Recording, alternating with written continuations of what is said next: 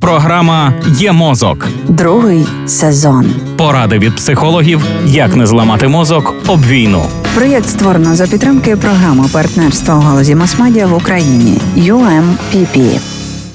Що робити, якщо в когось із ваших рідних діагностували ПТСР? Таку тему розмови анонсували ми в минулій програмі Є мозок, тож про це і поговоримо.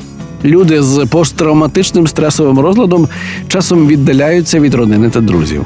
Вони можуть відчувати сором, не хочуть обтяжувати інших або думають, що інші люди не здатні їх зрозуміти, через що вони проходять. Хоч важливо поважати межі близької людини, ваш комфорт і підтримка можуть допомогти їй подолати почуття безпорадності, горя та відчаю. Насправді, особиста підтримка близьких і рідних є одним із найважливіших чинників відновлення.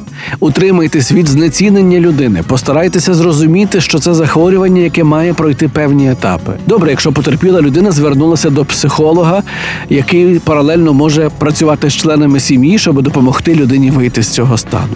Якщо ж ні, уникайте вмикання іграшок, рингтонів, телепрограм чи відео, які за звуком або зображенням нагадують травматичну подію, як от постріл чи звук затвора зброї, і можуть викликати флешбек. Утримайтеся від примусу людини говорити.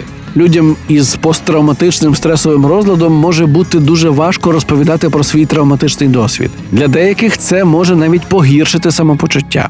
Натомість дайте їм зрозуміти, що ви готові вислухати їх тоді, коли вони захочуть поговорити, а можете просто погуляти, коли вони цього не хочуть. І це ще не все, чим ви можете підтримати своїх близьких. Тож завтра продовжимо о цій самій порі.